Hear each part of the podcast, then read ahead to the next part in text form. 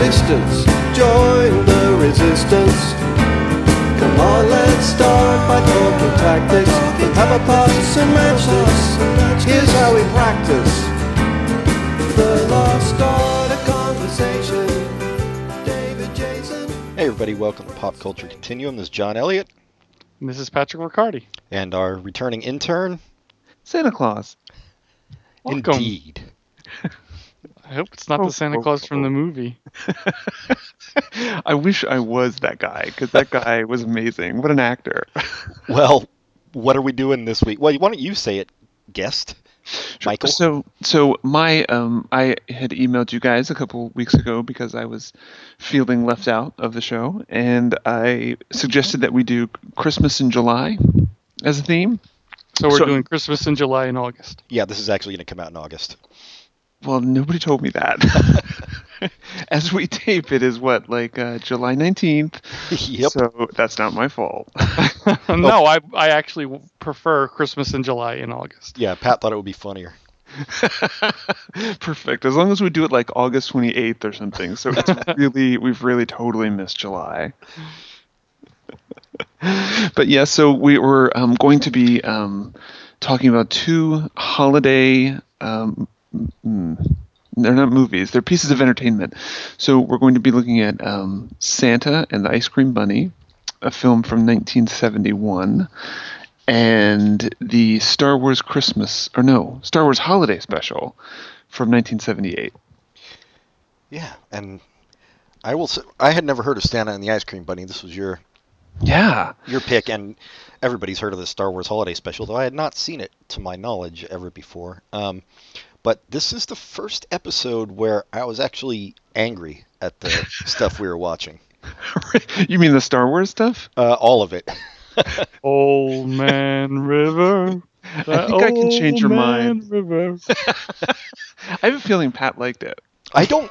I don't think you can change That's my not mind. the word I would use. I don't think you could change my mind on either because, okay, Santa and the Ice Cream Bunny. You, if you describe it to somebody and you're like, hey, there's they, for some reason it's got Tom Sawyer and Huck Finn in it, and it's got some gorilla for no reason whatsoever, and then they cut into an entirely different movie in the middle. Well, with talking moles and shit. You- Michael did Michael did uh, warn us that there was a, he said in the middle of this movie there's a little Thumbelina insert and I thought maybe it'd be you know the movie would be an hour and a half and this would be 10 or 15 minutes but it was ninety percent of the movie. was yeah. longer than the Santa and the Ice Cream Bunny. Yeah. Well, and and then you you know, and you say like there's Santa and the ice cream, and there's an ice cream bunny. It's you're like, oh, I gotta watch this.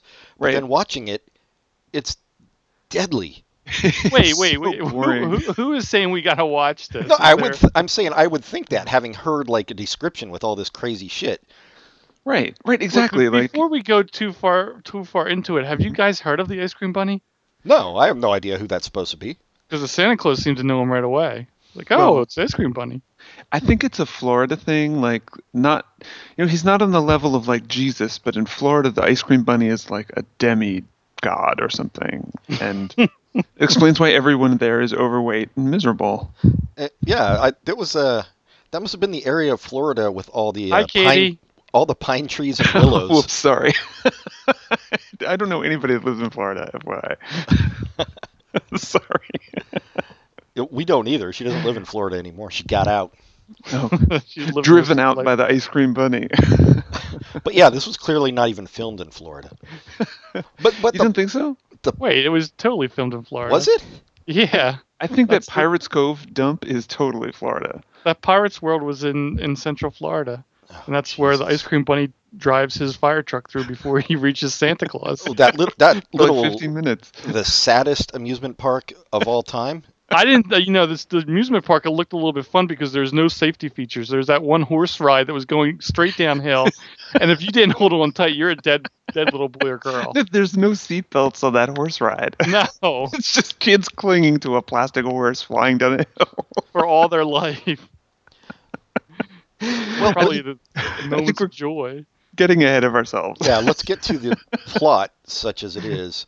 Well, So- first, first of all, this is like this is a three-minute story, basically stretched Sure. out to an hour and a half, and it starts with oh my god, even by the most charitable interpretation, Santa's recovering from like a three day bender. Am I like that's the only That's not how it starts. It starts you're with skipping- children Yes, the children. oh singing in in the, at the North Pole, but the North Pole, and this is the 70s so, or 72, so this is before global warming, but still the, the North Pole had no snow No because snow. they opened opened the door and they saw the reindeer in this this beautiful field of grass.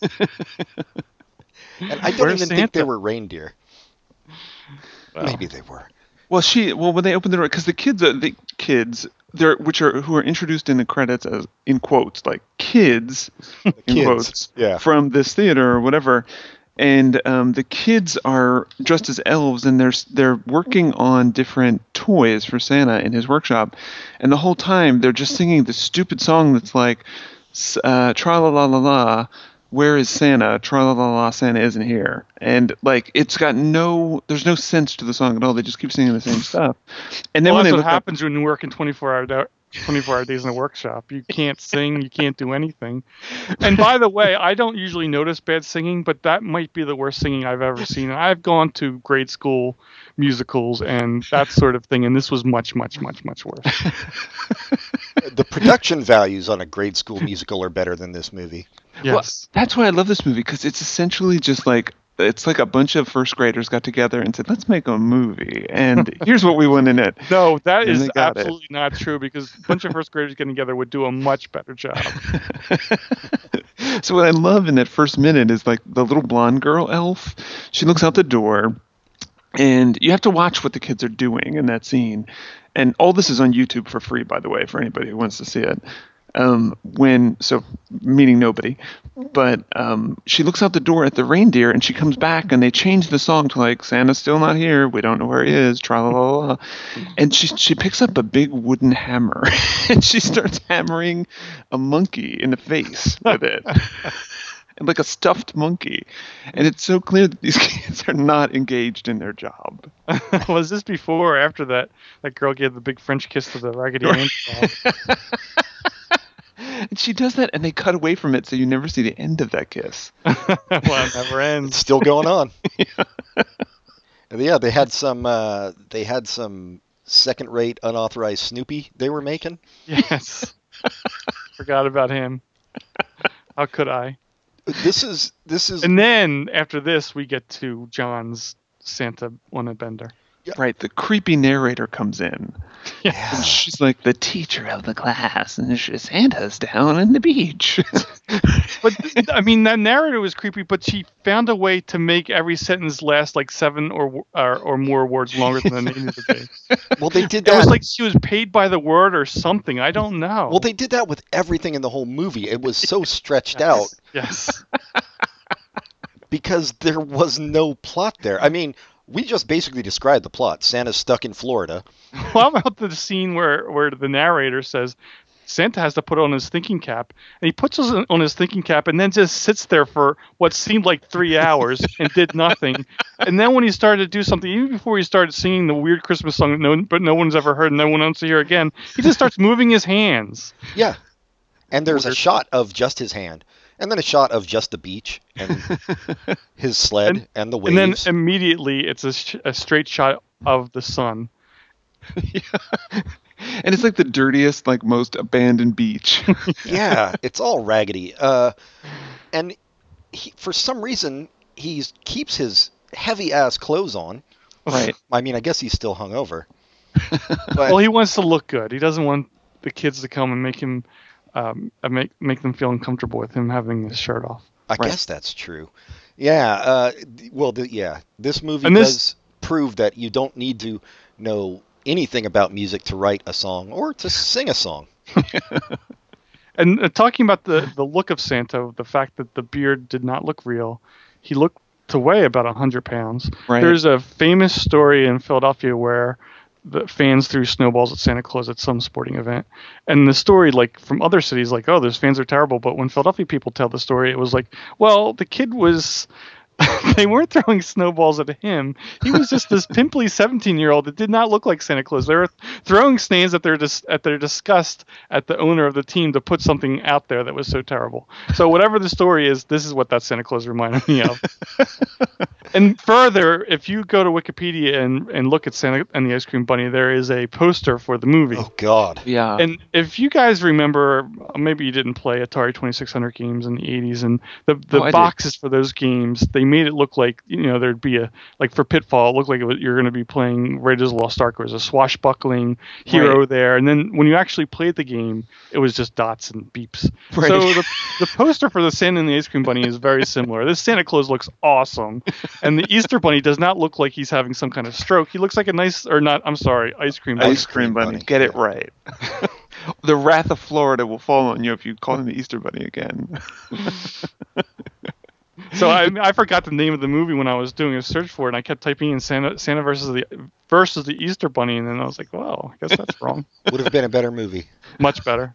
I don't know. I think this is kind of a classic for how terrible it is, and the, like I never even heard of it. Amy, um, I don't know if I should say her last name, in a, What's her a last initial? T. Oh, at work. All Yeah. right. Yeah. She recommended this to me, and she was like, she knows she knows that I like bad movies or like bad Christmas movies in general, and she was like, "Oh, you should just see this." And I have sought this out. Um, I watch it like once a year or so, and there's a mystery science theater. You know, they do those RiffTrax things. Yeah. Yeah, I was listening to a little bit of that. It Yeah, was pretty there's- funny. the RiffTrax is pretty funny for this because they they hit the they can get through the Thumbelina stuff that I can't. I can't watch Thumbelina like it's too boring. Wait a minute. So you didn't watch it? I just I've always just skipped through the Thumbelina stuff. Oh. God, I sat through the whole thing. Nope. I fast. This is the only time I fast forward through anything we've watched. I, Well, I here's- mean, I fast forwarded. I, I caught enough to get the gist of the Thumbelina story. I thought that John, uh, that, um, Michael said that was only 25 minutes. No, it's And- like 90 minutes. Yeah, I, I understand that now. But I got on the exercise bike and I said, "Well, I'll just do the exercise bike while just while Thumbelina's on." so I was really tired afterwards because it, it did last 45 minutes in the movie. I, I mean, I'd already seen like uh, 20 minutes of it, so it, the movie's an hour and a half. So Thumbelina, it's mostly Thumbelina. Wait, did you were watching So I watched at the the, whole gym? thing. No, at home. Oh, you have an exercise bike at home? Yep, we're rich. No big deal. Mhm. Oh, ooh la Excuse la. It's kind of falling apart. But hey, That seems safe. um. it didn't back feel safe movie. when I was stuck on the bike as I watched this. I kind of felt like uh, Oh, I didn't feel. Orange. Yeah, I didn't feel safe watching it just on my couch. So back to the movie. What's happening is Santa is um, feeling like totally like overdone with heat and like doesn't know what to do, and he just decides to fall asleep. So he falls asleep, and then they cut to this weird scene where he sends out these telepathic messages to kids. And the kids are like in the middle of like the weirdest activities. Um, like one is um, jumping off the roof holding a patio umbrella Uh huh. And two other boys are like wrestling in their front yard or something That and was the weirdest one. They're like beating the shit out of each other, really. and santa's like children i need your help and That's it's the point that I thought Santa's Santa had powers like Aquaman. They just they work on children. right exactly but yet he was asleep like, why would he only do that when he was asleep because when the kids come running to him somehow they get to that beach pretty quick um, they can I say running something about the telepathic messages? Because please he's like, Timmy, I need you. Jonathan, I need you. Chris, I need you. Girls, I. it's just girls. you two, you two inferior gendered people, come to me. Wow. see it's such it's so good for a laugh then they crowd around him. Let me see if I got the order order right. They crowd around him and he says, "I need help getting out of here." And then they all leave. Is this when Santa tries to do it himself by digging himself out for like ten seconds? And he says, "This is too hard. I got I got to sit down." and he's not even dug in that deep No, Like the he didn't sleigh. try that hard. it's a sleigh number one. A sleigh is not going to get stuck in the sand, and he didn't try that hard. And it's like an inch deep into the sand, and there's no hmm. toys on this sled. It's just Santa in a you know a metal sled, like no, nothing special to it at all, and he just he is stuck somehow and just gonna sit in that sleigh and sweat and sleep. He's lazy. He's Oh, obviously we, drunk. we skipped over the Old Man River on kazoos. I'm sorry. Oh yeah. Th- that might be the weirdest point in this whole weird weirdo mindfuck movie. the kazoos playing with Huck and Tom Sawyer on a raft, and they just come running, but you never see them with Santa. They're Wait, just they're- on the outskirts watching. Why are they in this movie? They're just Huck and Tom Sawyer just like peek and they watch the action, and they they never interact with anybody else in the movie. Except for the raccoon that is crawling all over. Oh, that was really weird. I mean, this movie is filled with cruelty to animals, but that might be the cruelest part, where he, that that baby raccoon's on a leash on the raft, and obviously he's scared out of his mind. And I am surprised that Tom Sawyer didn't get some sort of rabies from the, the thing biting him. And then they they get off the raft and they just let him go running. This is probably this whole movie is probably like missing one reel where they reveal that it was like a rabies nightmare, and he had been bitten, and it was just his dying like brain fantasizing this story. Well, let's talk about Santa a little more too, because I could barely understand his mumbled ass dialogue. Really doesn't make sense because it was obviously overdubbed. It wasn't Right. on. Right, the whole movie, none of the none of the uh, lips sync up with the sound. They obviously, yeah. Well, you can't tell it's Santa because the fake beard covers his entire mouth. He might as well not have a mouth. Well, and all he ever says is, well, that, that's another interesting part. Interesting part of this movie is everything Santa does. He does a he does a little narration of what he's doing. I guess I have to climb out of the thing, and I'm going to get myself out of this. Santa clearly doesn't have any dialogue, and they're just telling him to make it up as he goes along. Because everything that somebody says, he just repeats it a couple of times. it's like, yes, that later when he's praising a dog, like this girl goes on about how smart her fucking dog is. It's like, oh yes, he is a good dog. He's a smart dog. That's a smart dog, and he just goes. It goes on for like a minute, and um, it's clear that they were just like, okay, you just say something. You know, it doesn't matter. we'll dub something in. It doesn't matter. And they And used whatever he really said. there, there's the weird scene. Sorry to skip ahead, but we're talking about how Santa talks, but he's talking to the not the Easter bunny, the ice cream bunny. Right. And as he talks, every single word that comes out of his mouth, his entire head moves as he says it like he's some kind of puppet. well, and he just keeps repeating the same shit. o- Oh yeah, you're my good old friend. aren't you?" Yeah, yes. it's so good to see you, ice cream bunny. I know everyone knows who you are. Nope. So when the kids, when he's stranded there on the beach like a loser, falling asleep, telepathically calling kids for help, um, the kids bring. Not only do they come and listen to his story, but they decide to bring various animals to help him to see if the Yes. animals Yeah, can help these little dumb fucks, and they dragged that scene out for, I don't know. It Well, felt like each 50 minutes. well, each animal had had his own little scene that took forever, and and they were shoving these animals around to pull the sleigh, and they animals were having none of it. They were not happy to be in this movie. They wanted to be in a good movie, And so they somebody couldn't brought like wait to get what. yeah, totally. They brought like a pig, right? There was a pig yes. and a goat, And a Maybe. donkey, I don't think there's a goat. Wasn't there a sheep? Was Sheep, there a goat yeah. too? sheep, sheep. Sorry. a But yeah, Yeah, and that was a horse. I thought that was a horse. That was a donkey. Oh, Oh, no, there was a donkey. There was and a donkey, horse. yeah, and a horse, yeah. And the and the gorilla. the gorilla made the least sense and was the like I would have screamed if I'd been a kid in 1971 in a theater watching this because the the gorilla comes out of nowhere. The gorilla's first. The gorilla's the very first animal to come to help. And it's like, why would a gorilla be on a beach? How would a kid have access to a gorilla?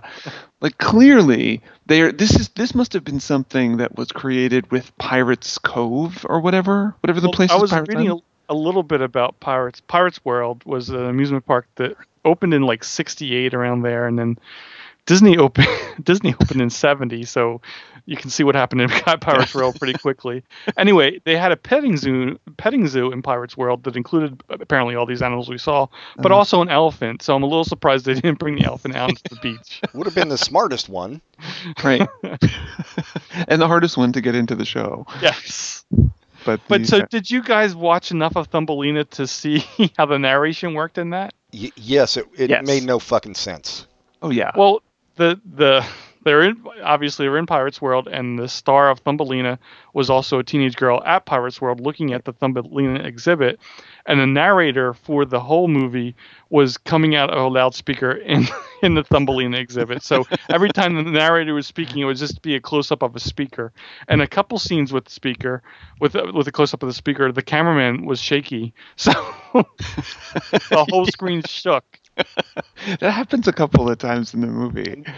Well, the- yeah, let's. We might as well get to that because there's really not much left of the goddamn Santa Claus story. But But so, the no, we- best part is the last part. So I will just I will just say that I watched this movie for the last ten minutes. okay, well, at this point, Santa sits um, these little dum dums down, and he half of them are teenagers. That like Wait, let's let me just go back to how the weird Thumbelina is. no, I'm, we're getting I'm trying to to it. get to Thumbelina. yeah, the, he oh, sits oh, him I thought down. you were going to the end. He sits down No, all no. the teenagers. Okay, you're right. yeah the weird teenage kids who somehow still believe in Santa, and and he starts telling them the story of Thumbelina. At which point, it just they just insert another film made by this same dude, credits and everything. Like there no, are it's different credits. dude. What's that? Different dude.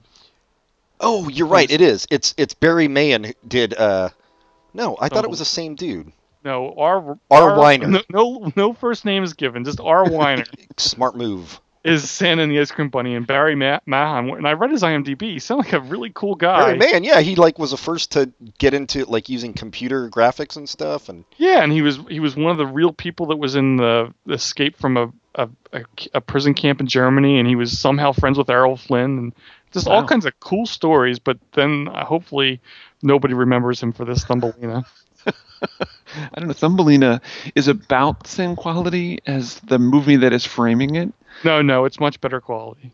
I mean, the the terms in terms of like going from like the girl like uh, sliding around the amusement park and showing like long segments of like people riding rides in the amusement park to her finally going in to the theater and the Uh-huh. Thumbelina part starting is strange and awkward. But like that horse thing, like like we were saying before, that horse ride is looks terrifying. But fun. yeah, but fun. That it was the '70s. Nobody gave a shit. yeah. These kids were like there were multiple kids on one horse and just Yes. riding, rocketing down a. Well, back then you expected a kid or two to die. you know, it was like pioneer times almost. This the Thumbelina, like I said, it includes like it includes the credits for the movie. Thumb- Like this guy didn't even know how to take scissors to a piece of film. He's just like, it was fuck it. beginning credits and end credits. Yeah. was- everything was in there. Um, uh, the the outfits It was for the creatures were um, interesting. it looked the look of it was like a mix between a high school play and a European porn movie, which would have been more interesting than Thumbelina. And I hate to, to bring this sort of thing up, but how are insects the same size of, as moles? I just don't know. Well, who knows? Because nobody has any idea what kind of insects those were. it's Florida; they got big bugs down there. Yeah, well, palmetto I guess that's bugs. hmm But the as that movie is starting, there is a the most ear piercing, screechy singing happening. Somebody who ah. thinks that they're Julie Andrews or something. Yes. It's like if I were Thumbelina, the world would be different or whatever. And like, she, her, like I had to stop listening because she was giving me a headache with that singing because it was so piercing. Yeah, she. T- you could tell she took like three vocal lessons in her life, and and she thought that was good singing. It was still better than the singing in the, in the Santa's workshop. That's true.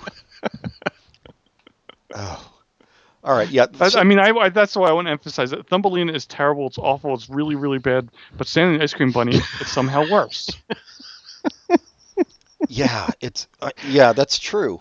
But uh, I was here's the thing. I had watched uh, the Star Wars Holiday Special 1st so by the time I got to Thumbelina or to this Santa movie, I was like, I was already mad, and I was like, I, you know what, I'm, I actually value my life more than this. So I, I was fast forwarding through bits of it, but I did get the I thought it was. I mean, it was funny to laugh at how stupid it was. It didn't really make me angry, except to be angry at Michael. But that's enjoyable to be Oh. angry. It brings out my nice uh, anger. I told you guys fast forward through the Thumbelina part. But you also didn't say that it was 80% of the movie. I kind of forgot, like the week, because when you fast forward through it, you don't notice that it's like 45 minutes. You just think, oh, I'm just moving the slider, you know, this far, and it's basically from the beginning to the end of the Yes. timeline. Well, it's, yeah, it was it was super creepy too in a lot of ways. Uh, I don't know. It it seemed very sexualized for like a children's story. Well, the story is is creepy. I mean, I don't know if you fast forward to the part where she was supposed to marry an old man, Mole, yeah, an old man Right. mole. Mr. Digger. and that's another funny thing. At some point in the movie, they forgot his name. So she was like, she's talking to the bird, and she's like, "Oh, shouldn't I say goodbye to Miss, Mrs. Mole, Mr. Mole?" And I'm like, "That's not his name. He's Mr. Digger." Oh yeah, she's talking the this bird that is some for some reason just lying on the floor in this cave in this mole cave. Um, For some reason, it was cold out, idiot. wow. Yeah, so he found his way into a mole cave. Uh, is is like a pinata, basically. That's what the bird is, right? I, and I, I know, love it's been hit a couple of times. I, I love how much the mole people hate the bird. The bird is just that that bird is so silly and stupid. Don't pay any attention to. it. Yeah, that bird should have flown south for the winter when it had the chance. Idiot! Don't die. feed it. That bird is somehow smaller than all of us. We're supposed to be the smallest creatures in the whole uh, show. And Mrs. Mole is very insistent on Thumbelina getting married. Yeah, and it's we and she like meets Mr. Digger, and after like I don't know what a minute, he's like, "Well, I realize that I'm totally in love with you, and we should get married." What the Never says love. He says love, dude. He says, I love you. I realize that I love you. Fucking creeper. Of course you do. You got like you got like 90 days left in your life. Well, if she'd known that, she should have got married. Ninety days isn't much to get all his stuff. He was rich, remember? Mm. Yeah, his, yeah, his place looked really decked out. But then, after all the complaining about not wanting to get married, she meets Tom Thumb, and then she's like, "Yeah, I'm in." Yeah. Ten seconds later, she's married. It's Florida. I think the And- best yeah. the best part of the whole Thumbelina was uh, when Mr. Bird finally like gets off his ass and he flies her south and they're flying and it's just against a white wall the background like it doesn't even look they don't even paint it blue like what the, are you doing you can see their shadows And they, I guess they were setting up for a sequel because we never found out what happened to the foster mother. Last we see her, she's crying herself. Maybe she killed herself. I, I would hope so I mean she she seemed pretty pathetic Hope so. she She had to pay that twelve pennies for Thumbelina. She's yeah, got that to the twelve witch pennies. we didn't even mention the witch The witch who lives in some sort of. I think she lives in a mole cave. Her place is so dark. they couldn't afford too much on sets. It's repurpose. yeah, yeah, and then she, so he flies her to, uh, I don't know, the land of the small people where she came from, yeah. Flower Island. Or, Yeah. Oh, the land of flower people. land of the flower people. And somehow it would. It didn't even feel like a reference to some kind of hippie thing like it should have for the '60s. It was just the land of the flower people. It's nowhere I want to visit. Yeah, and and he tells her, Tom Thumb, oh yeah, it's been written about in the history books that you'll come back. Well. These history books must be kind of new because neither of you are that old. You're like in your teens, um, and I'll marry you. So let's get hitched. She's like, well, I don't know you. Can I stay here for a little while and decide? Sure, okay.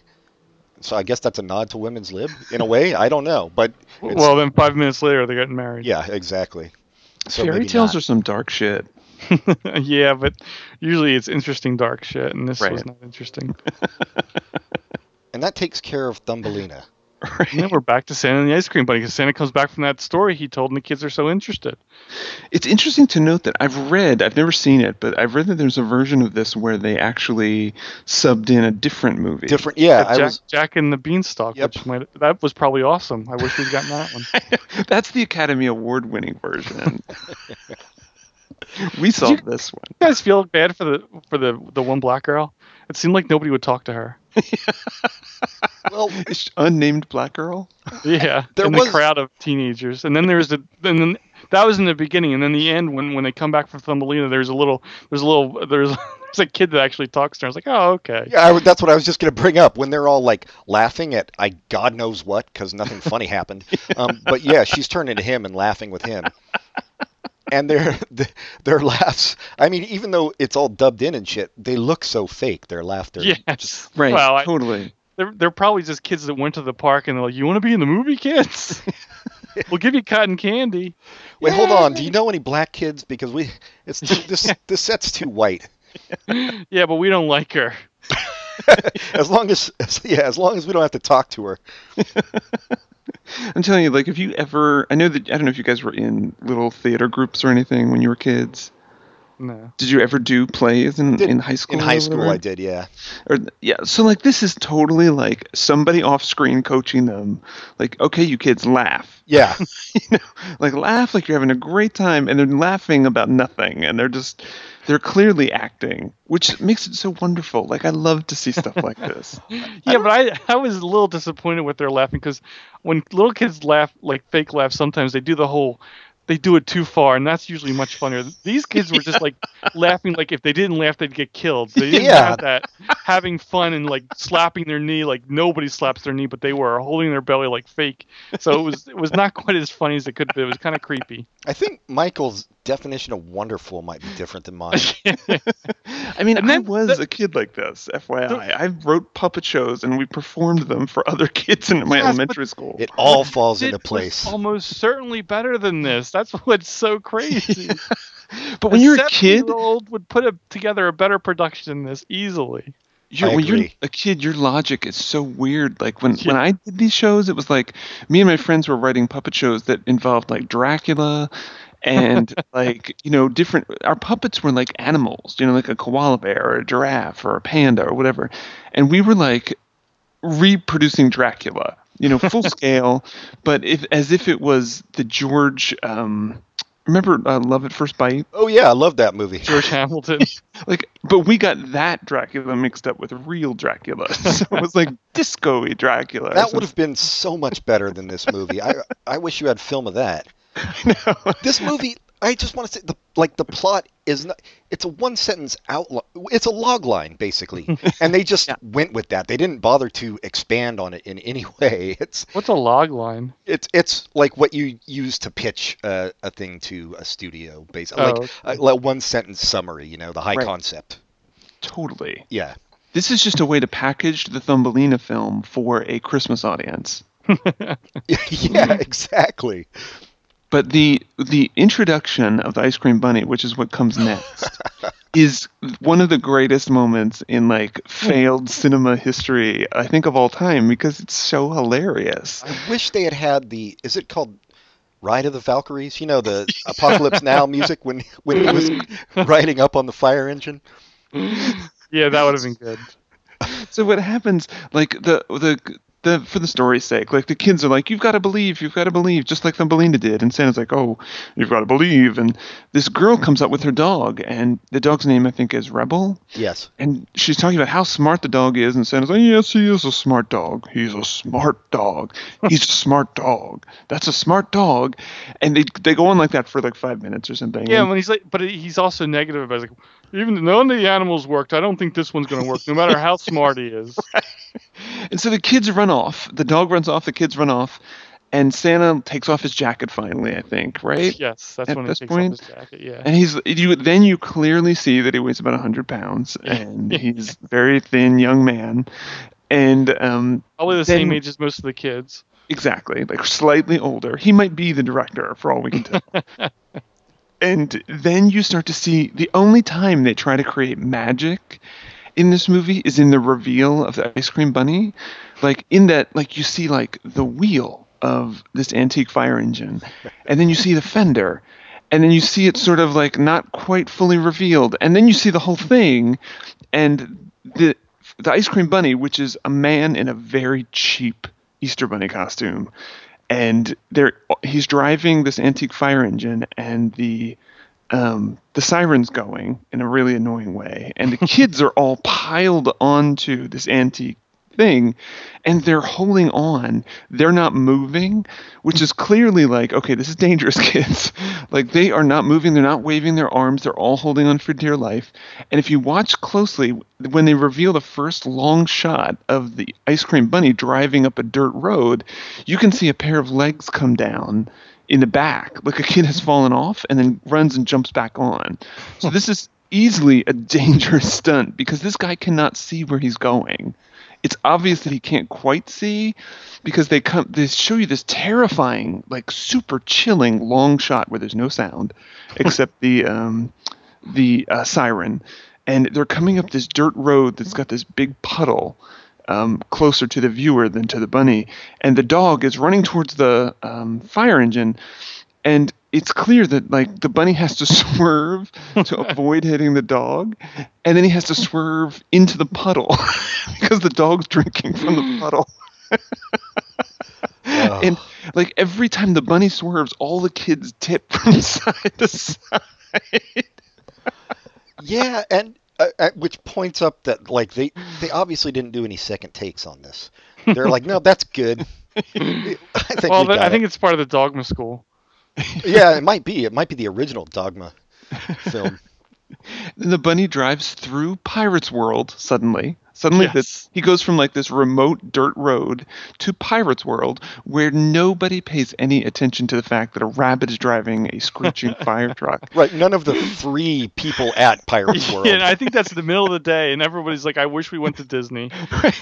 And there's like big like water, um, like they've, there's water leaks or there's water on the dirt road, and it's just it's like, did you not even think about what that would look like on film? Like how it looks weird. It's just it's this weird, yeah, just drive through there kind of. I think the we give word up. thought in this film never never touched each other. No. but then the the um as the kids are driving, like it's literally like honestly, I get chills because I'm kind of freaked out by people in big costumes like that. But they do another long shot of the Easter Bunny driving down a dirt road where he's hitting every pothole and every bump, and he eventually swerves up onto the grass, and all the kids like pitch back and forth, and it's not super dramatic, but it's clear that he can't see where he's going, and he's just going based on what he can see. And as you get close, they show a close up of all the kids.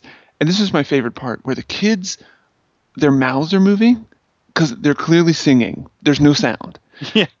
They're like lips, they're like singing their little hearts out, and you can't hear any song. And it's so creepy because it looks like they're screaming. it looks like silent screaming. and and this sequence with the with the ice cream bunny driving up is probably eight minutes long of, of him just riding up in this fire truck.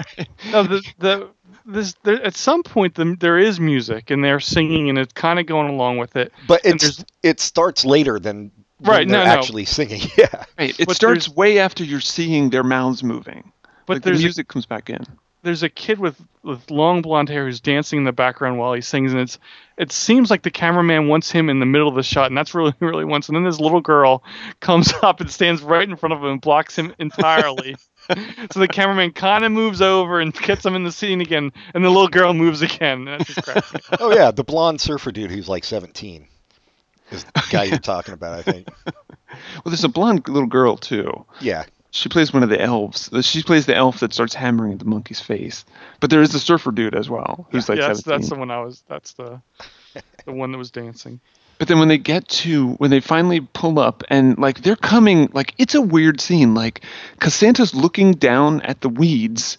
Um, he's on the beach and he's looking back at the shore, like at through the, and here comes this Wait, wait, wait, did- unearthly rabbit. Wait, hey, did you just say this is a weird scene?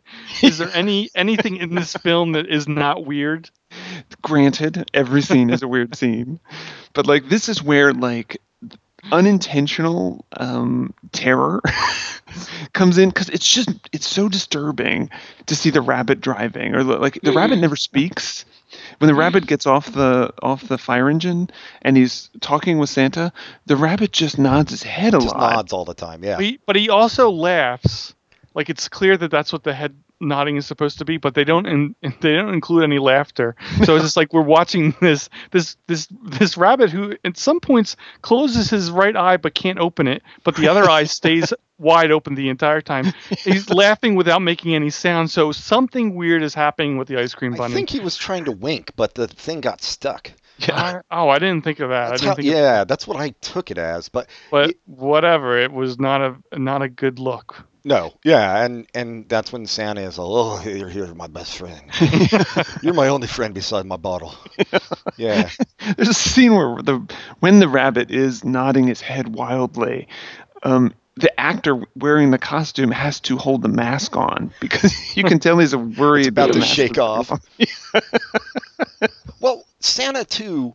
Santa does not really come across as the most responsible person in this movie because it's like a few days before Christmas and he's just like, "Fuck all y'all, I'm going down to Florida," right? I'm just, I'm just gonna sleep. And even his reindeer are like, "Man, I think screw early you." on in the movie, he he explains to the children, and he's out look, looking to see who's good and bad. So that's why he was in Florida, just Right. to defend the film a little bit. Right, He was Oh. testing out his sleigh or, or something. Yeah, he was like he was doing something. He wasn't just hanging out. He, was wasn't down there to see tail. Well, his his outfit was fairly dirty, I have to say. Yeah. He'd obvious. Okay, whatever. Let's get let's let's finish up with this fucking thing. So the the end comes with the Santa and the bunny driving away on the um, fire engine and leaving the kids there on the beach. They're just Well, staring at the sled. leave- before they leave, Santa gets the calendar out, and he's like, "Can we make it?" And the bunny's like, just nodding. He's like, "I don't know why I had to get the calendar out. Why can't he just say, you know, we only have a short amount of time." He doesn't know how long he's been blacked out, dude. How does it help him getting a calendar out? He's Santa. This is- It's magic. This, this is originally when I blacked out. Where are we at now? Ice cream bunny. And the the If bunny he'd given out some ice cream. Just giving out some ice cream would have made sense to me. no ice cream. There was never ice cream in the entire movie. Like the It bunny melted just in the middle of that beach, but still. Right. Kids that's were all a- probably throwing it at the black girl. that Well, whole that's what- movie. Guess what Rebel's there for? they sick rebel on the other kids and and um, it t- turns into a horrible race war but th- that's the end like the bunny and santa drive away and the sleigh the kids are watching the sleigh and then suddenly the sleigh disappears to And go back to the north pole Yeah, which we learned from the narrator. When Santa gets back to the North Pole, there's his sleigh. right well why couldn't he have done that in the first place He can't work in the sun, which well, still doesn't make sense because we saw how green it was at the North Pole. So I don't know what the hell's going to happen. Oh man, I yeah. Can we watch the sequel next week? there's a sequel There can't be. we should make a sequel We could do a better Dolly job. Parton will be involved. Bust your puppets out, dude. yeah, Koala Bear would make a good Santa. oh you see you laugh but i could write that show I Well- don't remember laughing. I don't. I don't see. Uh, I don't. I don't know that anybody wrote this one. So such a like shoddy, cheap um, imitation of a movie. Clearly, something to just get kids money, you know, or, or to give parents. I read something on one of the articles I was digging up about it that it was the way that it showed. It was always a matinee show, and it was probably just something for parents to dump their kids off at the mall or wherever and come back an hour later, you know, and then just get rid of their kids for you know the 90 minutes that this movie went on. I can't When even they- imagine it had any kind of distribution. Like it couldn't have been in wide release, really. I, I don't doubt know. it. I doubt it. Well, no, I think I mean I think we have to remember back then there was there was theaters all over the place, so it would be in like matinee like dollar theaters in the middle of a mall. Yeah, that's true. But uh, I just I mean I'm sure the parents thought it was a good idea when they when they dropped them off, but when they came to pick them up and they had nightmares for months, yeah, I they, guess they regretted that idea. they came to pick up their kids, and their kids all had white hair. yeah, Or even worse, they all wanted to go to Pirates World. That's really probably what the whole goal of this movie was, I is to so. show Pirates World and I- get kids to want to go there. I can't imagine any kids wanting to go there though after seeing this movie. It looks like just a rundown swamp with some shitty rides in it. It's Yeah. nothing But I- anybody would want to do. I, I from what I read about Pirates World, it was kind of popular for a few years before Disney opened. Then when Disney opened, it was like almost immediate bankruptcy. Right. and these movies came out after Disney opened, so I think this was like a last ditch effort. Let's look at kids coming in. it just waited and nobody showed up. Yeah, I don't know that we'll ever get to the bottom of what the filmmaker's intention was with this movie. Well, I think we will once we watch Jack and the Beanstalk. yeah, maybe I think that holds the secrets. companion piece. The uh, So the there was- Criterion version, yeah. There was four four movies made at Pirates World: Jack and the Beanstalk, Thumbelina, Musical Mutiny, and Santa and the Ice Cream Bunny. I I don't know about you guys, but I want to see Musical Mutiny. I bet it's like singing pirates or something like that, right? Because oh, they had a pirate ship. yeah, As long as it doesn't have the Thumbelina actress singing, or any of these kids, or Santa. I, I I gotta say, I don't think it was the Thumbelina actress doing the singing. I think that was more dubbing. Yeah, you're probably right. It's pro- probably like pirates pillaging Pirates World and like slitting the throat of the ice cream bunny. holding holding that that ice cream bunny's head as they they went around and raped and pillaged. And that's why it's hard to find. Well, speaking of uh, unnecessary singing, we're gonna get to something. Uh, let's get off this. I, I'm Okay, already. I'm getting angry again. Um, Let's take a break. yeah, we'll take a break and we'll talk about the uh, Star Wars Holiday Special. We'll be right back.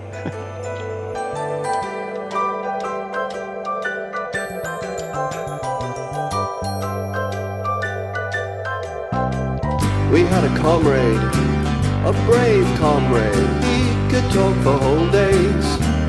But then he tried to be a hero. Tried talking about Shamiro to commuters wearing earphones. Oh, he almost died for conversation. Hallucinations, vibrations. Van Dyke Parks, Greyhound racing, steeple chasing. The Reformation, transubstantiation, Stoker's creation, the land of the Thracians, and right back to the start. It's gonna take some time and patience. And we're back with I don't know the worst of the two. Who can say? Uh, No, no, I, I, the think Star the- Wars Holiday Special. no, I, I think for sure Santa is worse than this Well, the, the I don't know. I don't know. because I can get a little nostalgic joy of seeing Harrison Ford playing Han Han Solo, but I can't get anything close to that out of Santa's. I can't even get nostalgic joy because Harrison Ford, among all the cast, seems like he really doesn't want to be there. Like his Han Solo is even more gruff than he is in the films. And in Well, I don't film. think anyone, including Chewbacca, of the original Star Wars cast wanted to be there. They all seemed like they did not want to be there. Harvey Korman seemed happy, and I, I read a little a blip. I don't. I, there wasn't anything more to it than this, but it just said Harvey Korman entertained everyone on the set. So I think he might be the only reason anyone was happy because he was entertaining people. Well, this is this is you know a classic. Didn't. I'm not sorry to interrupt. He didn't entertain me. Go ahead. no, he did. You know, no. He. Th- this is a classic of bad. You know, badness. Um, and for some reason, I don't think I saw it when it originally came out, even though I was like at the age and I'd seen Star Wars. You know. Um, so I'd, I'd expected it to be like some campy thing, and, and I sat in to watch it that way, and I was shocked at how dreadfully boring it was. Like we said, on the, like it's not it's not even funny to me for it's not good for a laugh. It's it was just I was it felt like it was seven hours long to me. Yeah. Oh yeah. I didn't know it was two hours. I, I thought it was uh, only going to be like an hour, and I was watching and after what felt like three hours, and I checked the the thing, and it had gone on for forty five minutes, and then I noticed there was another hour or something. To. I was like, I, I almost cried. well, did My either one of you like- guys? Uh, Sorry. My copy was only an hour and a half because it didn't have the Oh, yeah. Boba Fett cartoon. Mine too. I found it on YouTube without the Boba Fett cartoon. Oh, I got the yeah, I got the cartoon, which copy. which was the only the only Star Wars ish segment of the whole thing. yeah. yeah. Um, So did you guys see this when you were kids? No, No. that's what I, I was just saying. I didn't. Oh, okay, gotcha. I did. Oh, did re- you? Okay. I remember seeing once. And I remember it aired once. 'cause so in 1978, it aired in what, like the week before Thanksgiving, and I would have been, um, mm, I'm terrible at math. Six or seven years old, roughly. But I remember this because I loved Star Wars when I was a kid until it turned into a religion when we got to be fucking adults. Like, fuck Star Wars now. I could care less. But when we were kids, it was still like, wow, this is amazing. Oh yeah. And I remember what, tuning into this, and I remembered as as I was watching it, I was, I got the same like, oh my god, this is so boring feeling from this, and and like I'm sure I didn't watch the whole thing. I'm sure I totally tuned out when I was a kid, and you just, it's like the movie scenes from the movie remixed into this corny story with weird musical performances, and it's no surprise that Lucas buried this and never wants this to come out again. No, it's it's got nothing redeeming about it. Well, No, I wouldn't well, say that. Boba Fett cartoon is supposed to be redeeming, but other than that, nothing. The Boba Fett cartoon was, well, compared to everything else, it was genius. But, but yeah, it was not great. It was kind of cool to see Boba Fett introduced, but yeah, it was. But it was an actual like kind of Star Wars ish story that that Mhm. cartoon. Um, so that was that was all right. It was a definite relief from the rest of it, uh, which is about Chewbacca trying to get back home uh, to his terrible family. For so was that his kid? yeah, Yeah. that was his kid, his dad, and his wife. Um, Okay. and it, for Life Day, which I guess they couldn't think of anything more generic for a holiday than Life Day. I was like, really, Life Day? Why not just call it Tuesday? I mean, it, Jesus Christ. Well, at least it wasn't like Christmas. You know, that would have been hard to explain. Yeah, no, that's true, and that's why it was called the holiday special, not the- Right. the Christmas special. Um, but there, there are. I don't even know how to unpack this thing.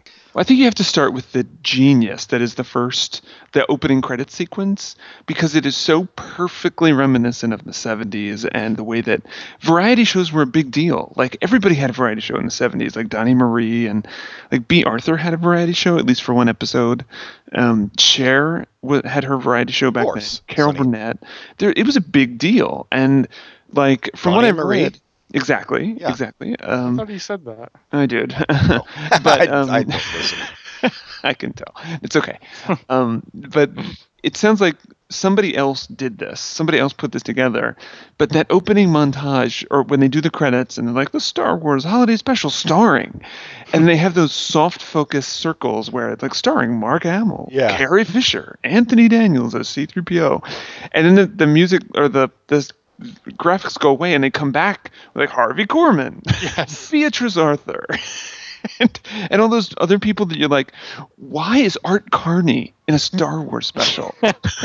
Well, it's, it, they got the exact same guests they would have on Donny and Marie or Sonny and Cher, like these kind of washed up, you know, Harvey Korman and Art Carney and oh wow. So apparently George Lucas had the idea for Life Day. I don't know if he had the name or whatever, but his idea was for Chewbacca to come back to his family and, and be his his his family, and it was all going to be the the sounds of of Wookiees making noise to talk to each other. And Bruce Vilanch was really pissed off because he's like, I think the line was, it sounds like, uh, what is it? it sounds like fat people having orgasms or something weird like that and he didn't he didn't like that there was there was nobody to identify with where he could write his stupid jokes for for once, but- I agree with Bruce Vilanch.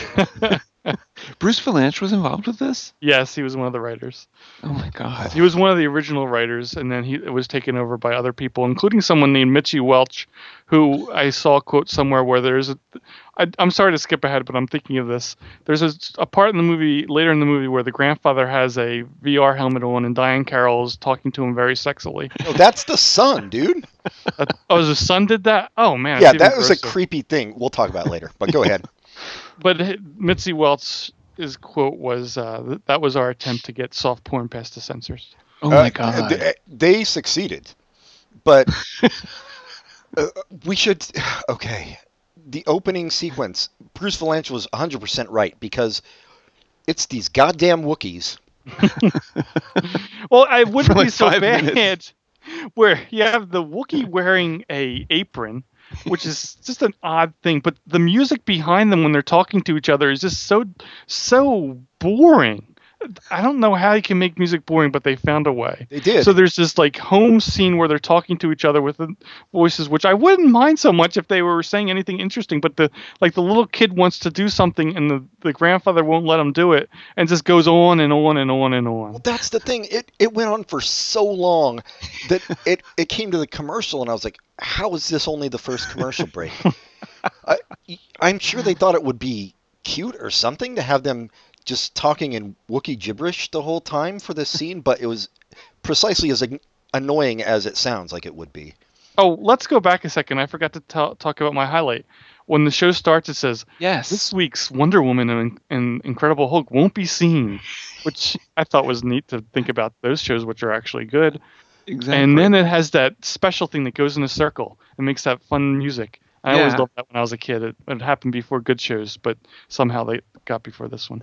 that was a delightful surprise. It was the, probably the best part of the whole show. I would say that, especially since I didn't get to see the cartoon, Yeah, which I will never never watch because in my mind that cartoon saved this show and it's the best thing anyone could ever watch and it's awesome, and it made it made watching the Star Wars Holiday Special worth it. And I want to never watch it, so the Star Wars Holiday Special will always be terrible to me. Trust me, it still is because the cartoon's not long enough. Um, uh, there was another thing I fast forwarded through in this one, uh, which was the Jefferson Starship performance. Oh, yeah, I me just- I too. fucking can't do that, dude. Me too. I didn't fast forward. I just read something else. Yeah, but uh, here's what here's my question. All right, these these annoying Wookiees keep like contacting all Han Solo's friends, right? Like Luke and Princess Leia, And and the Chewie's Wookiees. friends too. Yeah, yeah. Sorry, Chewie's friends, and and the Wookiees can understand these people speaking English. So why can't they just speak fucking English? Right. Oh, that's easy. Is it? They don't have the right vocal cords. Their only noise they can make is that that noise. Just like oh. just like gorillas can't speak to us except in sign language when they want to ask if we need help moving a sleigh. Yeah, that's true. All right. That well, you're backed up by Took me a science, so I can't I can't argue. All right, you guys go. I this thing made me so angry. What? I think me- you you have to love the um I think aside from like that beginning montage with the starring so and so, which Carrie Fisher looks like she's stoned out of her mind when they show her face. She undoubtedly was, yeah. the Wookiee house has wall to wall carpeting. which I could Some- not stop thinking about. somehow when I watch the original Star Wars movies, the technology doesn't seem like of the 70s. It's really well done to make it look like another place. But in this movie, it looks like the Wookiee planet only has 70s technology. That computer they use has a really weird 70s keyboard. Oh, if you had told me this was made in 1968, I would have bought it 100%. Well, you would have been stupid because uh, uh, Star Wars: A New Hope didn't come out till much after '68. Idiot. Oh. It Gotcha. wasn't called A New Hope originally. Idiot. It was to me. I saw an '85. What? Anyway, this. Uh, uh, uh, th- here's why I say 68 too, because um, the the little kid who's I don't remember his name. Um, Lumpy. yeah, Lumpy. Lumpy. He's watching some weird ballet circus oh, thing. Oh, Cirque du Soleil. Yeah, Where they started in the Star Star Wars Holiday Special. it, that that seemed like it was the product of LSD to me. And that seemed like it took about 45 minutes to get through. Yes. Dude, I fast forwarded through a lot of the performances because they were so bad. Oh my Fuck it, god! I don't feel so bad about not paying attention to them then. No, as even as a kid, like we went to, you know, Barnum and Bailey or Ringling Brothers or whatever as a kid, and I was like, this is not my scene, man. I don't think kids actually like that kind of thing. no, I don't think so either. No, it's boring. I think it's adults think they, uh, or like old timey adults Yeah. thought that that was something that kids would enjoy, and they, Well, I think kids of today have too much, you know, more sophist- more sophisticated shit. We we can see like robots flying across outer space. We don't want to see a tiger jumping through a hoop. right. Who cares? Yeah, maybe in the 1890s kids were really interested in that stuff. Right.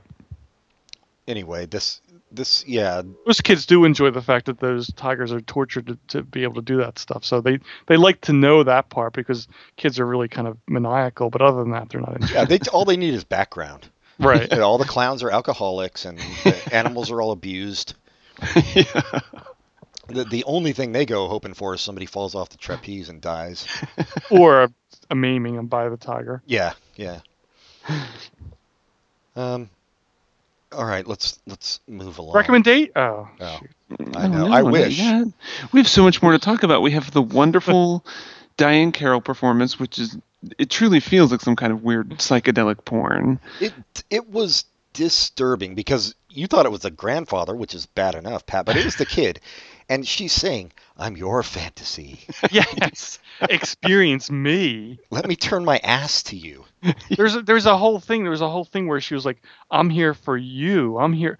I'm not. I don't care what happens to me. I'm here for your pleasure. Right. Pleasure me." So Art Carney, in essence, buys this kid a virtual reality masturbation toy for Life Day. But it makes it even worse that he's masturbating to another species. Exactly. Ooh, God, I didn't think about that. Or But I was did seem happy. I was like, why? Like, can we just back up to the Art Carney part for a second? Yes. Like, if you were casting something like this, why would you use Art Carney, who is a very old man at this point? I know he was like a car- um, a comedian in back the in the 50s, day. Right, he was in the Honeymooners or something. Why would you put him in a shirt that is open to the belly button in the shape that he's in? And like treat him like he's some kind of I mean he was clearly like saying a line and he's like, Where's my check? You know, like he wasn't even trying to act. He was just like reading lines and waiting for his check. And it, to the credit of at least the Star Wars actors, Mark Hamill seemed very engaged, he did. Uh, as well, did Carrie Fisher. he probably knew he didn't have much of a career ahead of him. Right. Uh, But he's a great voice actor. Let's not mock Mark Hamill, who's had a great, great career not in front of the camera, all right. I, I was just thinking of his car crash. which He had a apparently car crash. happened weeks before this. Yeah, he had apparently a bad car crash right after Star Wars came out. Yeah. oh, I didn't know that. Had to have plastic surgery and stuff. Thank God everything worked out okay for Carrie Fisher, though. Yeah, oh yeah. well, here's you know what?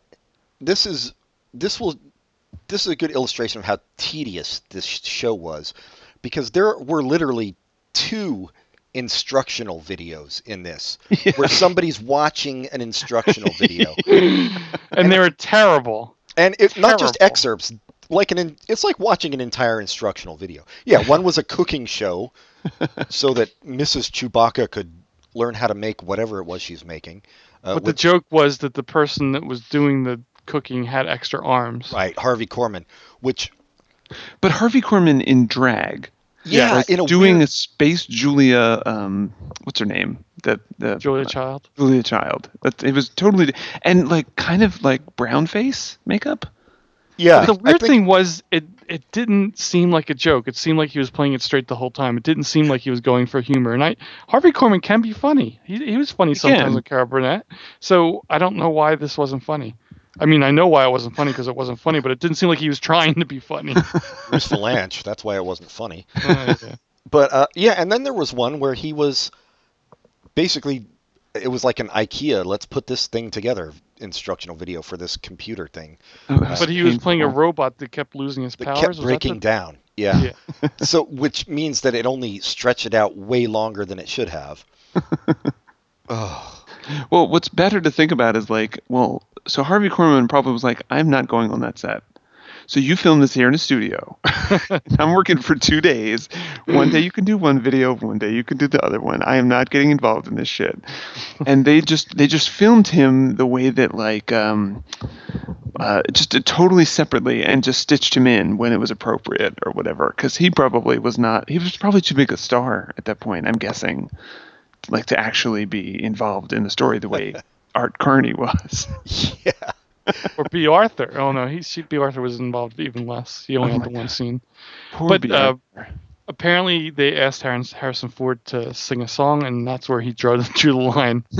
they convinced him to actually be in it somehow, because what I read, he did not want to be in it at all, and I don't know how they convinced him to be in it. It was probably a contractual thing. Yeah. I don't know. The article made it sound like they convinced him. I don't know. Who knows? Or maybe, well, yeah, maybe George Lucas was like, well, you want Han Solo to die in The Empire Strikes Back? I thought he did. Or you want it. No, he only got frozen. No, I mean I thought Harrison Ford actually wanted him to die in Empire Strikes Back, and he changed his mind. Oh, That's Yeah. why they froze him. They weren't going to bring him back for Jedi because they weren't sure he, he wanted to come back. Oh, I didn't know that. Harrison Smart. Harrison Ford was uh, smarter than the Harrison the Smart. rest of the cast. Harrison Smart. But then they, they really fucked him with the, the lines at the end. Like I was so embarrassed for him when he had to like hug the Wookiees and be like, "You're like my family," or whatever he said to them.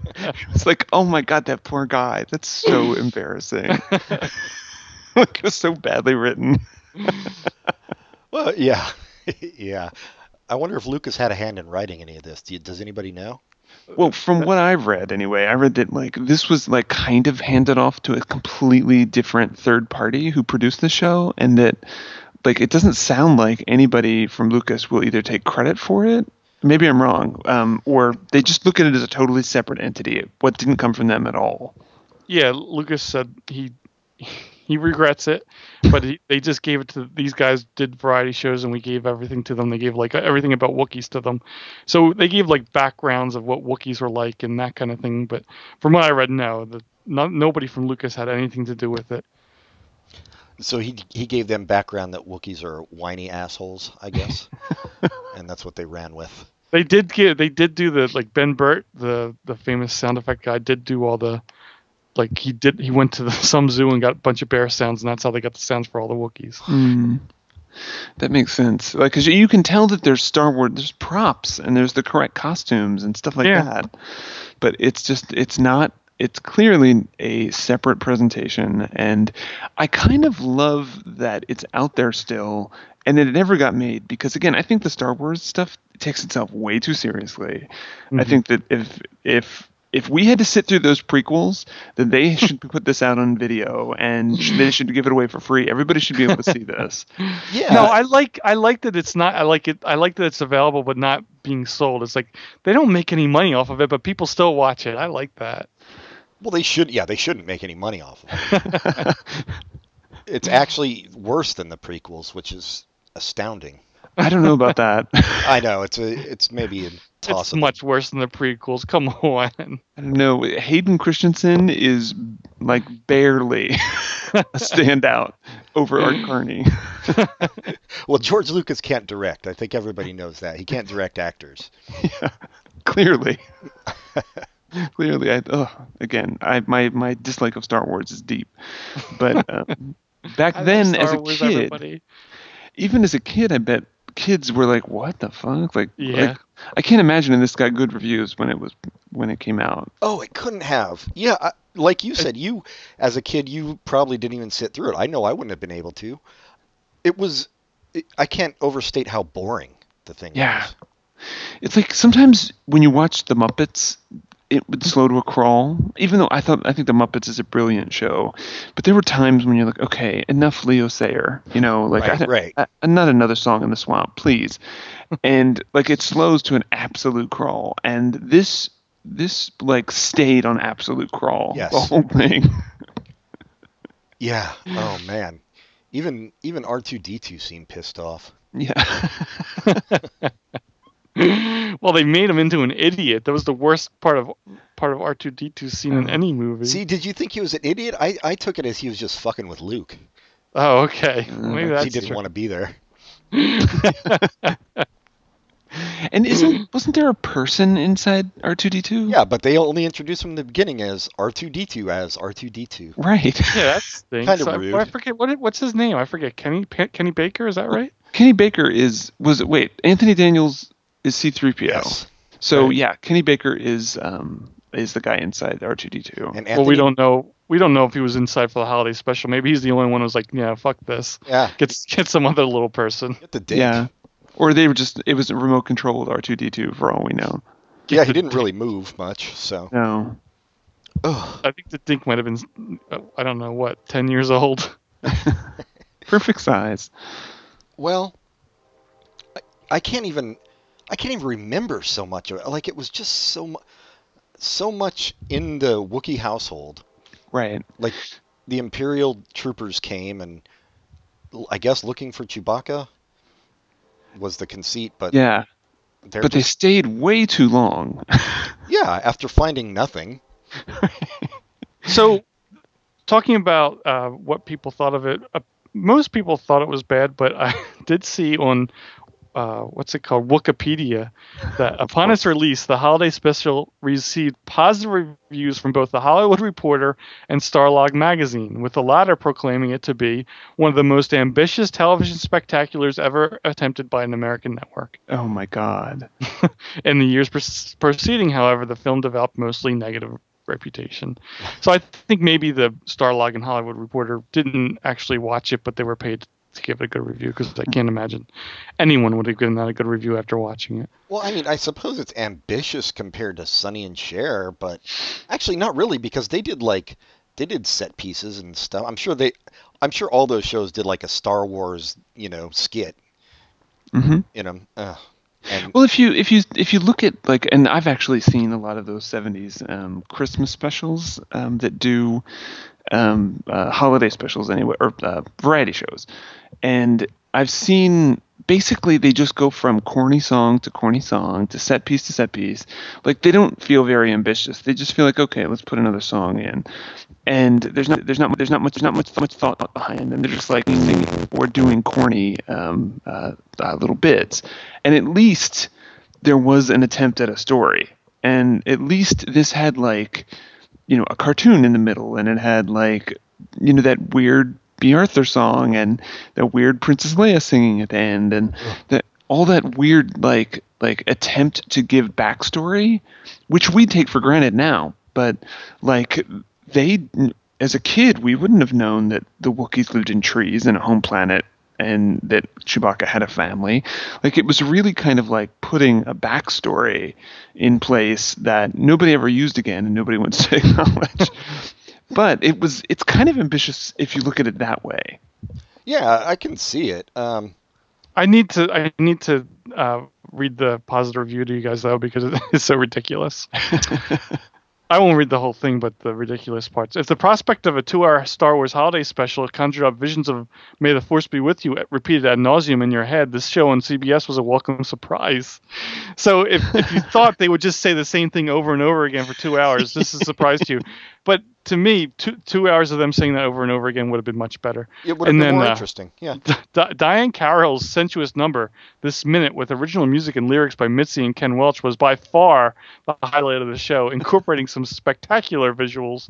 A fanciful dance number featuring miniaturized hologram ke- creatures, choreographed by David Winters, was also very effective.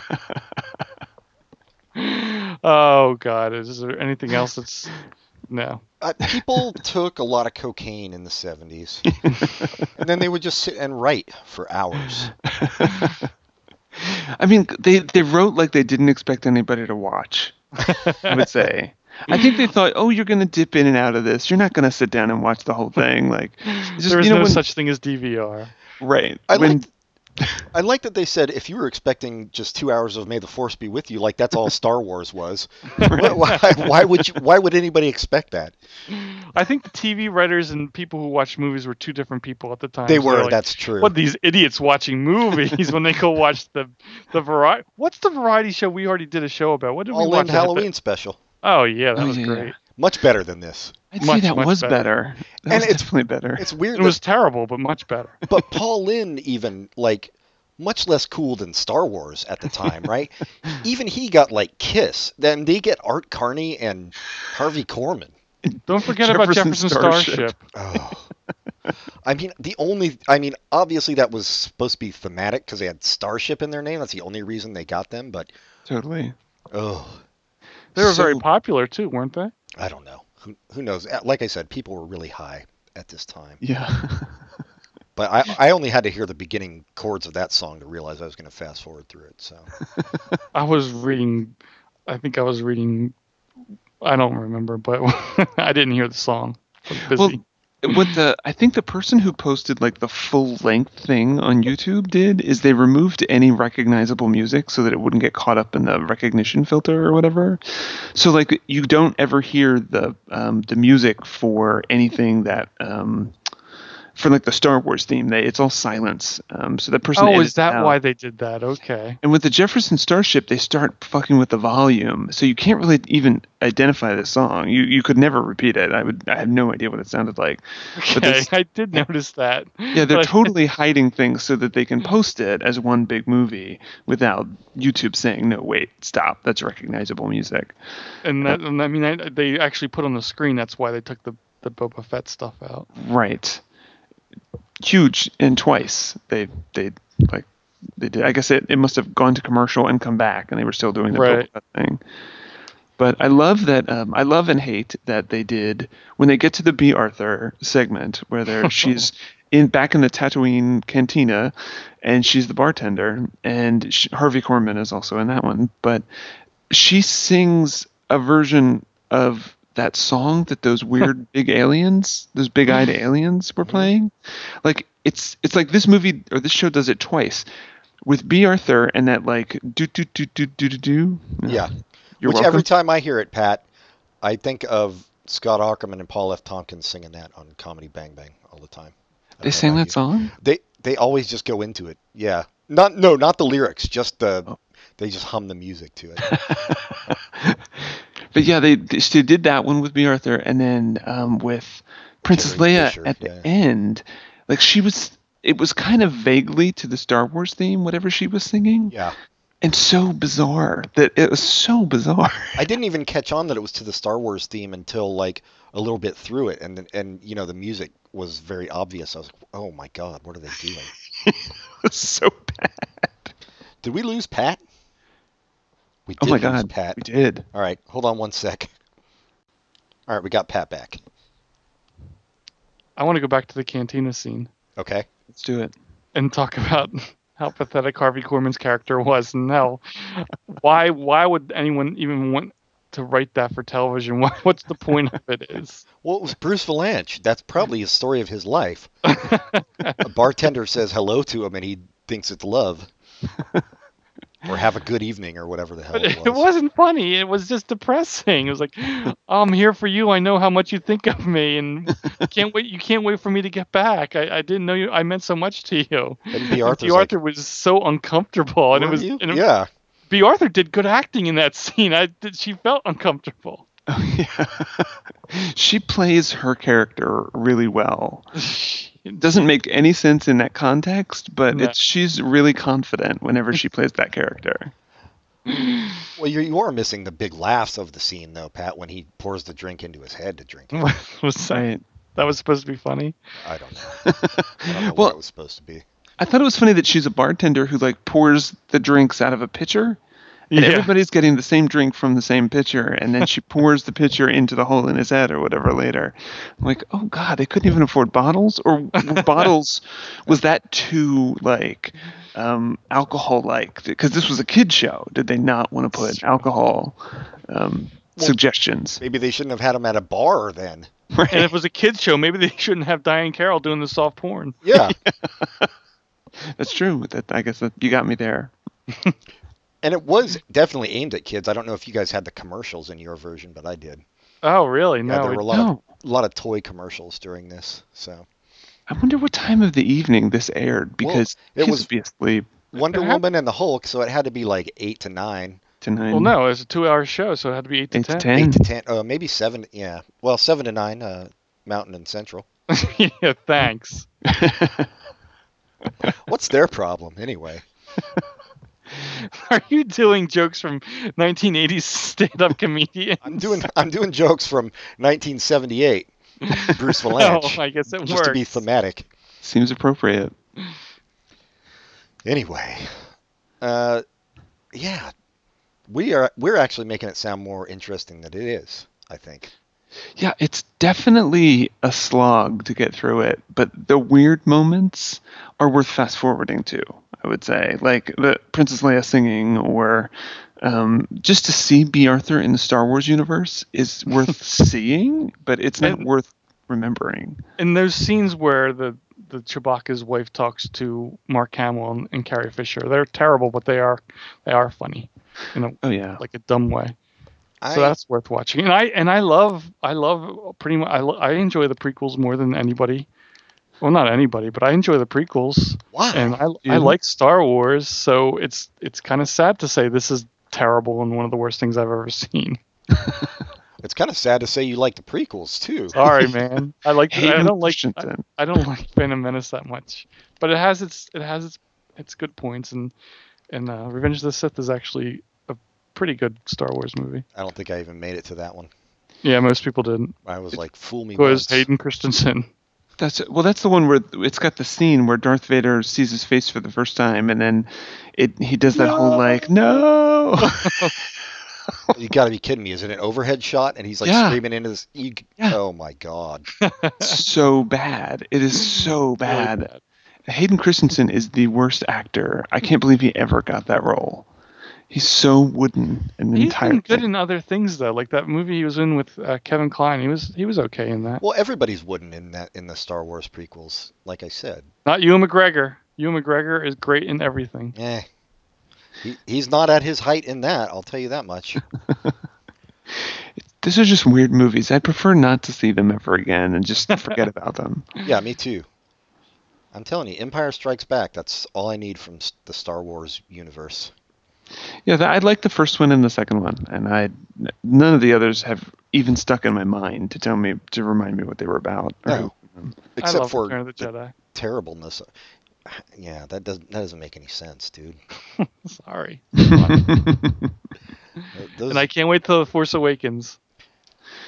oh, that's right. That's in December, right? Mm-hmm. Oh, Everybody's excited. Well, yeah, wait until you see the musical numbers in that one. J.J. Abrams loves musicals, and I think he probably has a, a, a holographic Bea Arthur in there somewhere. Just wait. I mean, I don't know. George Lucas is not involved, so it might be okay. Oh, but oh, it's going to be great. I did see that first. Did J.J. Abrams did that first Star Trek movie, right? yeah, and that was great. Terrible. I think he did both of them. Yeah, He did both of them. awful. Yeah, I thought they were good. I like Yeah. those. Yes. John just doesn't like movies. Oh. well, that explains his feelings about Santa and the ice cream bunny. I have to say, when when Carrie Fisher started singing, I said out loud, "What the fuck." I read that that was her. That was the, her only requirement for being in the show. She said, "If I'm Harrison gonna Ford I wouldn't have do to it. sing. Oh. If I have to be in the show, I have to sing." Did have either of you guys seen Catastrophe yet? No, No. Amazon. So she, it's I don't know. It's that's we're Rob not. Delaney.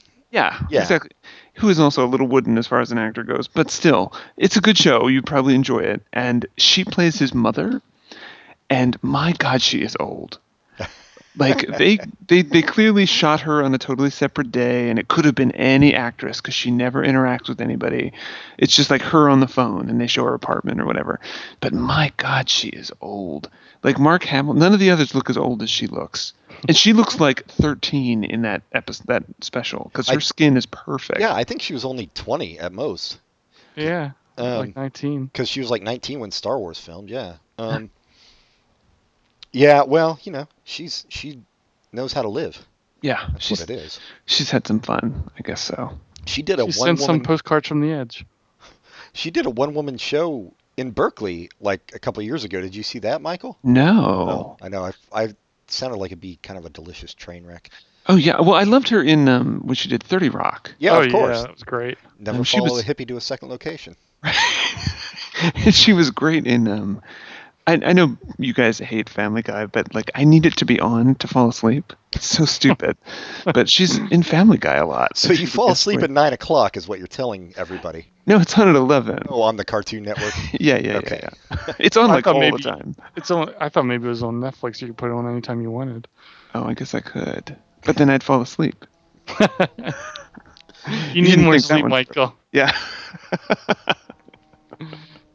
Well, t- I would say if you've heard if you've heard bad things about this and you think it's going to be fun uh, to make fun of, don't even bother. it's a stretch. Here's something I didn't know. Uh, Carrie Fisher was engaged to Dan Aykroyd. Oh really? Who We wasn't had she rings. engaged to? We got blood tests, the whole shop, but then I got bit, back together with Paul Simon. wow, that's like the I don't even know. That's like a lateral move of crap.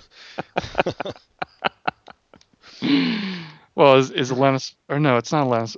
What is what is her, his current Edie wife? Brickell. Is Edie Brickell an upgrade or a downgrade? What from Carrie Fisher? Mhm. Well, you got to go Carrie Fisher over Edie Brickell. what are you talking about? I don't know. It, dodging Carrie Fisher is like dodging a bullet, though. I mean, think about her, her issues with substance abuse and all that. I don't think she had issues. She she abused them really well. Yeah, no problem. That's true. An expert. Well, I had to after we watched these. I had I watched. Uh, I just recently bought John Carpenter's The Thing, and I had to watch that afterwards, and it seemed like Shakespeare after watching these movies, man. Are we are we done talking about? Yeah, it? fuck these things. Oh. So is it time for recommendations? Asians, Asians. Yeah, uh, let's go, Michael. Well, I um I have to start on a somber note, and that I am worried about Illeana Douglas. Um, I don't know what I know her from, but I feel like she's been in a lot of movies, Yeah, she has. and um, like I've always liked her, although not like a huge follower or fan. But I don't know if you guys have heard the news. Is she the one with the big eyes? Yeah, Yeah. she was recently in a sci-fi movie, which makes me worry for her career. Like Sci-Fi Channel.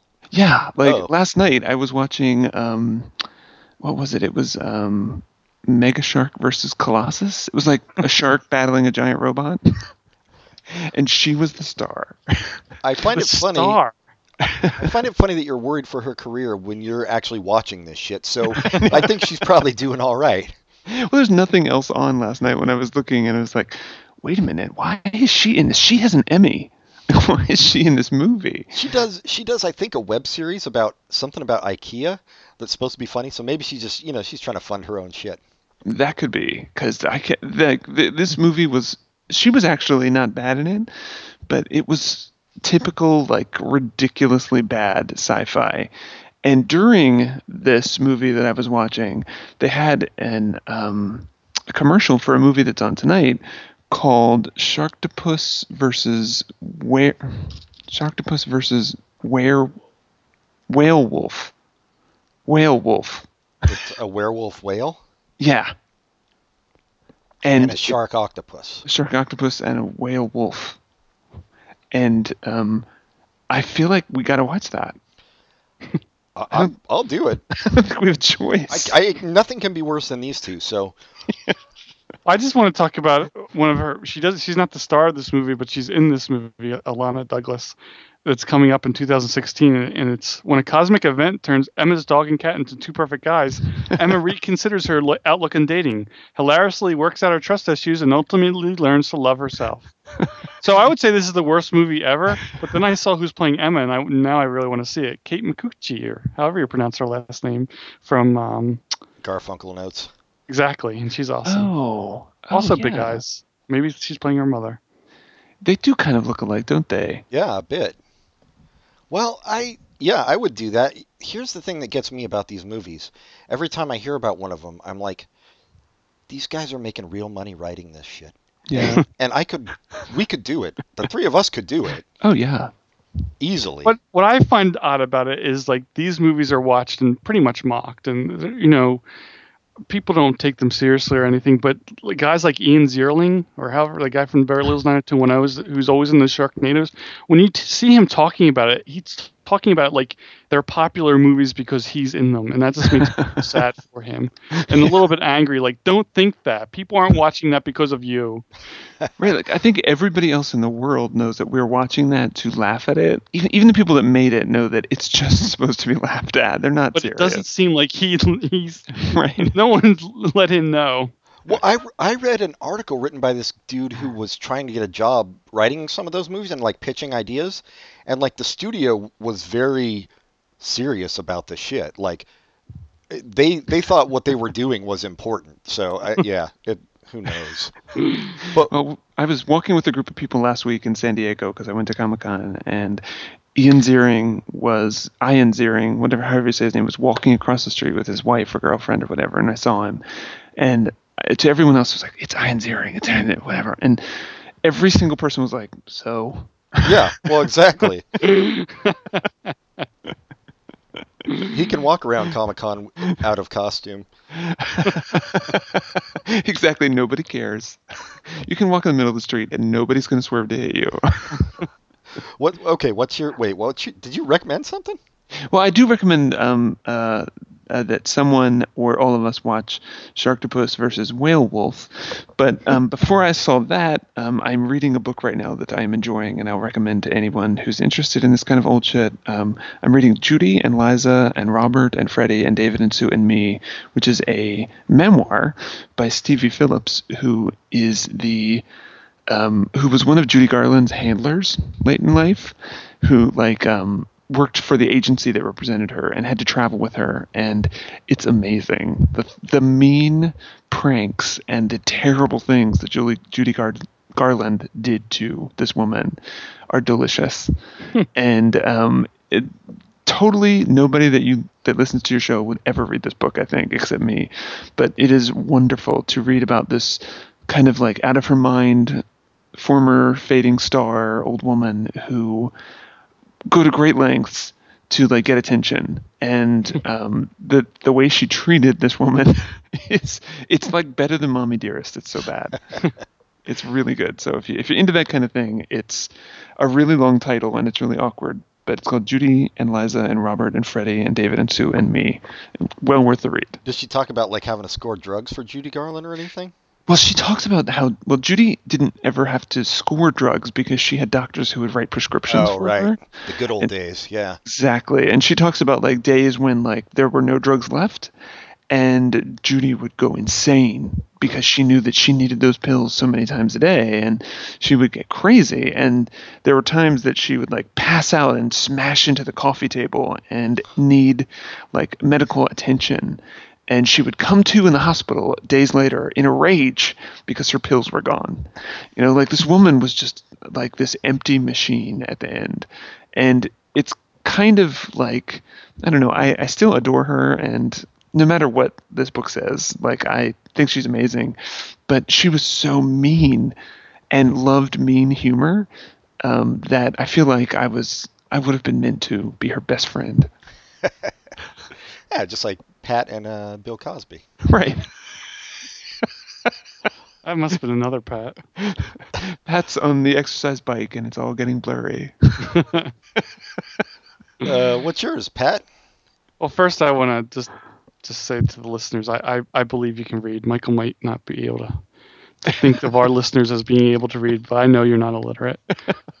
But my recommendation will be uh, I was I finally watched Community on Yahoo Screen, and that was fun. I'd recommend that. But the, my recommendation will be another show that's on this Yahoo weirdo screen thing, and I don't know how it exists, but it's called Other Space. It's a show created by Paul Feig with a bunch of a bunch of actors you either know from commercials or small parts in like shows like The Office or other like comedies, and it's really funny. It's a, a sci-fi show. Oh, and also has Joel Hodgson and and um, oh, what's his name? The guy who played Crow from Mystery Science Theater, uh, Trace Beaulieu, and it's just a fun little show, kind of goofy but good. So that's my recommendation. Other Space.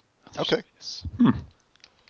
Uh, fuck it. I'm gonna rec- recommend uh, John Carpenter's The Thing. It got me through last night. It's actually uh, actually a pretty good movie. Surprisingly, it holds up. Is John Carpenter's thing a long thing? What? Get it? I don't get it. That must was be some- entendre. That was great. That must be some gay humor. I don't. I don't. You Is know, it can't hard to relate get through? Is it difficult to handle? What? Oh, and the, the thing has Keith David, who is in the present season of Community. It does have Keith David. Yeah. Also Wait. in John Carpenter's They Live, which we talked about on this show, oh, oh, Keith David, right? Yeah. and Kurt Russell. Uh, Kurt Russell. He, he, oh, here's my other recommendation. Look up uh look up pictures of current day Kurt Russell, because he has the baddest ass mustache beard combo going that I've maybe ever seen. Oh, I, I, I, I think he's gotten rid of the beard because I saw him a picture for, of him from I think Comic Con with Quentin Tarantino because he's in the new Hateful Eight and he had a really good mustache, but there's no beard. Ah, too bad. Well, the mustache itself is is awesome. So Oh he had a good one for Tombstone. I didn't. Yeah, I never saw it. That's crazy. Yeah. Good shit. Like I said, John doesn't like movies. That's true. Uh, or books. He doesn't read either, apparently. Nope, never read. He knows Liza how and- to though. I didn't read Judy and Liza and Peter and Stefan and but maybe and- you should. Yeah, perhaps I shall. Uh, it is written by a woman, so I can do it. All right, Pat, do your thing. Oh, uh, like us on Facebook. Write to us at popculturecontinuum at gmail.com if you'd like to be on the show. Recommend terrible, terrible movies that make us want to kill ourselves, or just say hello. Mhm. Uh, rate us highly on iTunes and tell your friends to listen because we like you and your friends. Pat does. Not me. Nope. All right. Because um, you can't read. that'll do it for Christmas in July slash uh, actually in August. Christmas in July and August. slash. And thanks for coming on again, Michael. Yeah, that was great. Thank you. Anytime. You're you'll be paid at some point for all this. Yeah. Um, all right. Uh, then until next time. Goodbye, everybody. Goodbye. Bye.